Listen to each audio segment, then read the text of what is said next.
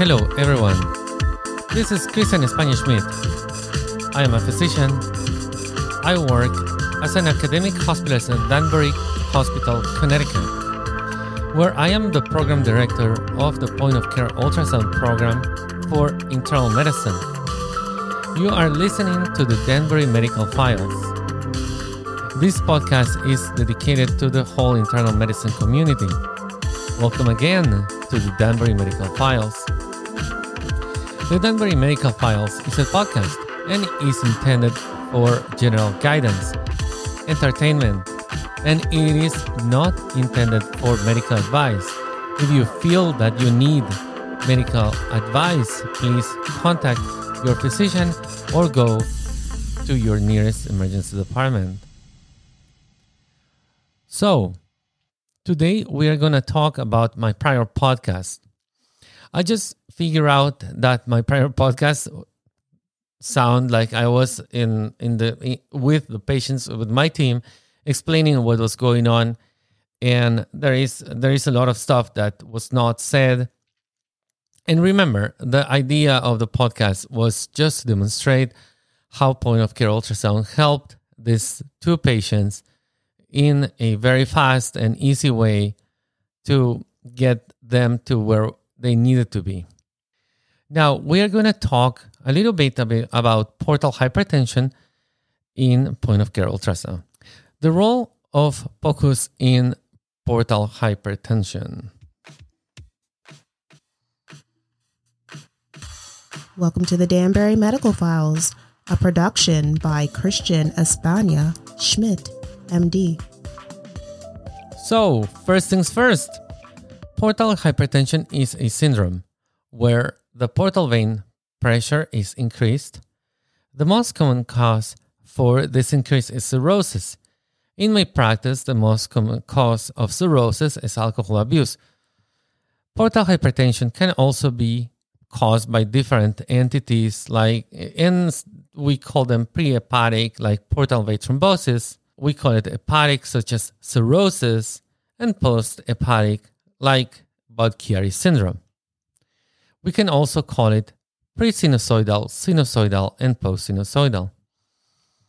Some causes of prehepatic portal hypertension, and it's like portal vein thrombosis, just like we said. Splenic vein thrombosis can cause portal hypertension. Arteriovenous fistula can cause portal hypertension because of the increase of the flow in the portal. And of course, hypersplenism and splenomegaly for other causes can cause portal hypertension because of the increase of the flow. Hepatic causes for portal hypertension, of course, include cirrhosis. Cirrhosis can be caused by a myriad of syndromes, including alcohol abuse, primary biliary uh, cirrhosis, schistosomiasis, hepatitis, fatty liver disease, etc.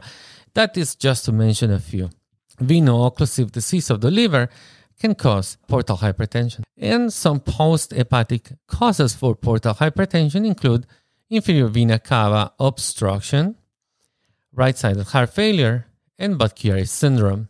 Now, I just want to focus today in cirrhosis, which eh, I believe is where most of my patients will fall at the end. And I believe POCUS has a lot to offer in the diagnosis and at least in the suspicious of portal hypertension and the treatment of its different complications.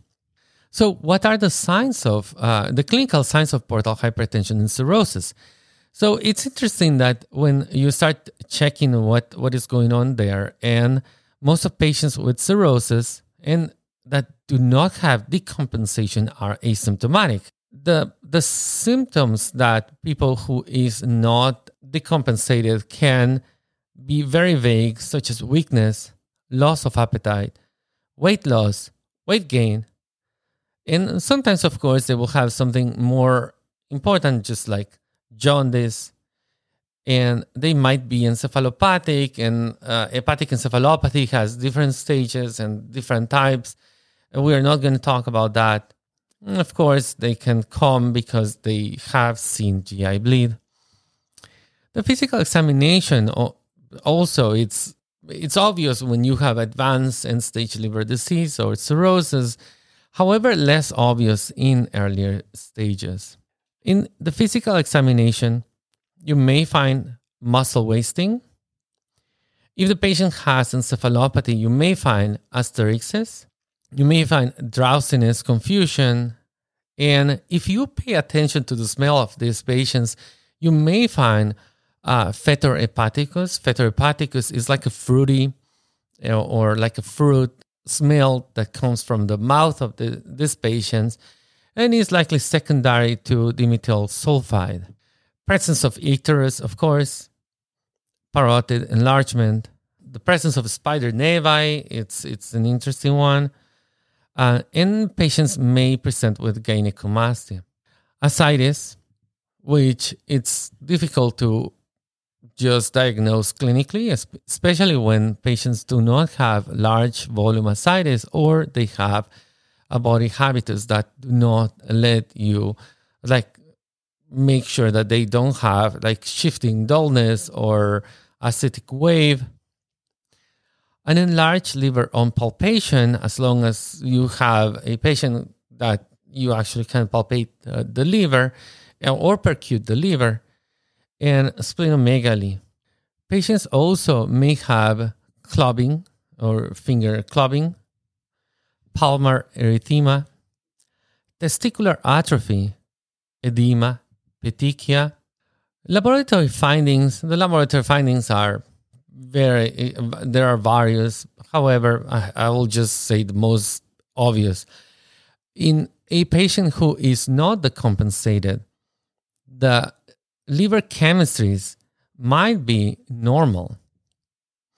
Now, if the patient is drinking alcohol and is coming with obvious uh, alcoholic liver disease, you may find an AST that is more than the ALT and other findings. Of course, thrombocytopenia, PT INR that is increased. Patients who have already splenomegaly may have the MCV increased. And this is not unique to cirrhosis, but it's an interesting finding that you can you can use. I will not talk about the causes for the cirrhosis, and uh, this is a different chapter uh, in how to look for the cause for cirrhosis. is a different thing. The diagnosis of cirrhosis of the liver or liver fibrosis is made by pathology, fibroscore, FibroTest, um, elastography, MRI, and others. And these tests are usually performed in the outpatient clinic. In the acute setting, however, we do not have all these tests performed before the patient comes, or sometimes we do. Let's say that we already have a patient who we know has all the problems from portal hypertension and has a very uh, solid diagnosis of liver disease or end stage liver disease, then then we say, okay, this patient has cirrhosis. We we don't need to do much. However, if this patient is still bleeding or something, we will need to know more. We may face patients that never had a diagnosis, for example, for ascites, or they never had a diagnosis for any portal hypertension or end stage liver disease, or cirrhosis, or alcoholic liver disease and this is where point of care ultrasound can be a tool that help us to guide diagnosis and treatment as long as it's used correctly. Just to define, uh, portal vein pressure is usually 5 to 10 millimeters uh, of mercury. However, uh, we do not measure the portal vein pressure directly. It's kind of cumbersome. It's more, it is, uh, it is with risk. To diagnose portal hypertension, actually, it's possible to obtain the pressure of the hepatic veins and the differential of the hepatic veins with the wedge pressure of the hepatic veins. And if the wedge pressure is more than five, then this patient has likely portal hypertension. And if, if it is more than nine, this patient has a like, high likelihood of experiencing complications of portal hypertension, including variceal bleeding. To obtain this um, type of measurements, we can place a jugular catheter, go and canalize the, the, the hepatic veins, and go and go and do the wedge pressure of the hepatic veins at least three times. Now, this is an invasive procedure and not without risks and needs advance uh, an, an advanced IR uh, or other type of interventional uh, physician that can do actually the procedure. So, how point of care ultrasound could help, and that's that's that's the question that we are trying to address today. So, point of care ultrasound again is a non-invasive procedure, and it can measure and see flow. The pressures or the differential pressure from the portal vein to the hepatic veins is meant to create flow. With color Doppler and pulse wave Doppler, we can see the flow and measure the flow. We can see and measure the flow of the portal vein and the hepatic veins and figure out if they are normal or not. The portal vein has a flow that goes towards the liver. So it goes from the gut and goes towards the liver. This flow is called hepatopetal. When you measure with your probe from the right side of the patient and you put the eh, the, the main portal vein in the center, you can actually use the color Doppler to see the flow of the portal vein the flow of the portal vein should look red or mainly red towards your uh, probe. And that's because usually we use red uh, towards and blue away. Of course, this everything can be changed in the ultrasound, but this is what we use. Red towards the probe and blue away from the probe. So hepatopetal, in this case, you put the portal vein in the center and then you are going to see the flow and this was going to be red.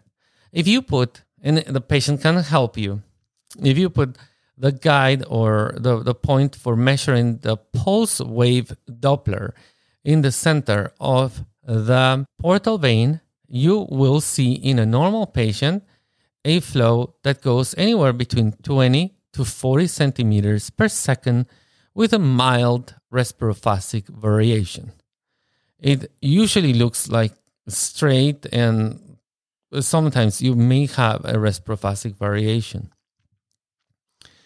There are many um, illustrations in the internet. I, I, um, uh, and if if I can make an, a companion of this podcast in in the channel, I, I will make sure that you know about this. In patients with cirrhosis, however, there might be first low flow velocity or less than 20 centimeters per second.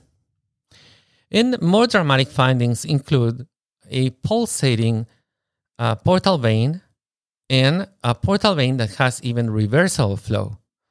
So the pulsating portal vein, you will see it pulsating with the heart beat, and you will see that there is a reverse of flow. So in the color will look like red and blue, red and blue with a heartbeat. And in the spectrum of the pulse wave Doppler, you will see a positive deflection and a negative deflection, and that is abnormal. That is a very good sign of portal hypertension. However, it doesn't tell you why you have portal hypertension. It's very important to know that. Now, you need to put everything together. If you believe this patient has cirrhosis, well, then you make the call. Then you can go and interrogate the hepatic veins. Once you find the hepatic veins, you will put a, the color Doppler to confirm, and you will like to see the hepatic veins that the hepatic vein that is going towards the IVC. The color flow, um, the color for that flow should be now hepatofugal. It's called hepatofugal. Its hepatofugal goes away from the liver into the IVC. And it should be different from the hepatopetal. The hepatopetal is going towards the probe and towards the liver, so we are seeing it red. Now, the hepatofugal, we are seeing it blue. We are going to see a pattern of that wave in the spectrum of the pulse wave Doppler. This is with a caveat. We want a patient who is in sinus rhythm. With sinus rhythm, in the absence of right side heart failure, because right side heart failure will change everything, then um, we will find a first wave or deflection that is going to be positive or going towards your probe in the spectrum, and that is the A wave. Then we will find two negative waves the ventricular systole and the ventricular diastole. Those waves are, are, are very well differentiated in the normal patient. In patients with cirrhosis now, the lack of or the decrease of feeding from of blood or flow of blood from the portal vein because of cirrhosis or any other cause for uh, portal hypertension, um, then what we are going to see is that we are going to lose the A wave, the A wave or atrial wave, which is the atrial systole, is going to be erased. And the differentiation between the ventricular systole and ventricular diastole of the waves are going, is going to be basically gone. And sometimes we may see a continuous negative deflection or negative flow in our pulse wave Doppler. And that is a very good sign that there is portal hypertension in cirrhosis. Of course, there is other signs, and um, for the pulse wave Doppler, I, I would advise to use a higher end ultrasound, at least like the Sonosite, like X-Porte or the Mindray TA7, and ultrasounds that can perform well with uh, pulse wave Doppler. I would advise not to do that with, for example, an ultra portable like the butterfly. You can see the color, but you it, it um, the pulse wave Doppler to to to me is not perfect. Of course, the presence of an hyperechoic and uh, liver and a, a, liver that that has different echo textures may be a sign of cirrhosis irregular liver borders a an enlarged liver yeah that can that can be a sign of portal hypertension the presence of ascites, as we discussed or we said, we can determine ascites 99% of the time with point of care ultrasound. For that, we do not need an advanced machine. We can do that with butterfly very easy. And the presence of ascites will just help you to make a decision of that this patient has portal hypertension, of course the presence of a splenomegaly. So if you measure the spleen in its larger diameter, you should have a spleen no more than nine centimeters. Anything more than nine centimeters, it's uh, called a splenomegaly, and anything more than 12 centimeters is definitely splenomegaly. And you would like to maybe that could help you also to figure out if the patient has ascites. An interesting fact the recanalization of the umbilical vein can be seen and measured easy with the point of care ultrasound than the physical examination. There are more and more case reports demonstrating the presence of the syndrome of Cruveilhier-Baumgarten. So Cruveilhier-Baumgarten is a murmur that is right above the umbilicus and it's a venous murmur. And this is because of the recanalization of the umbilical vein in a patient with cirrhosis or portal hypertension. So the presence of a Doppler in that umbilical vein should should make you think that there is a recanalization of the umbilical vein and you are seeing a clinical sign that is called Cruveilhier-Baumgarten. So, in conclusion, POCUS can help us significantly in the diagnosis or aid the diagnosis of portal hypertension in patients with no prior studies or if or they if they are in the acute setting. It is not a definite tool for everything. It's a guidance. Remember, this is technology helping us to make better decisions. Everything needs to be placed in the context, and um, one diagnosis uh, in in in help you manage certain diagnoses with point of care ultrasound. For example, in one of our patients, the GI bleed secondary to portal hypertension, also determining if this patient has ascites or no, it's important because lack of ascites, so we don't need to look and test for SBP or spontaneous bacterial peritonitis. And uh, this patient without ascites probably does not need antibiotics. Well, hopefully, this was a good podcast.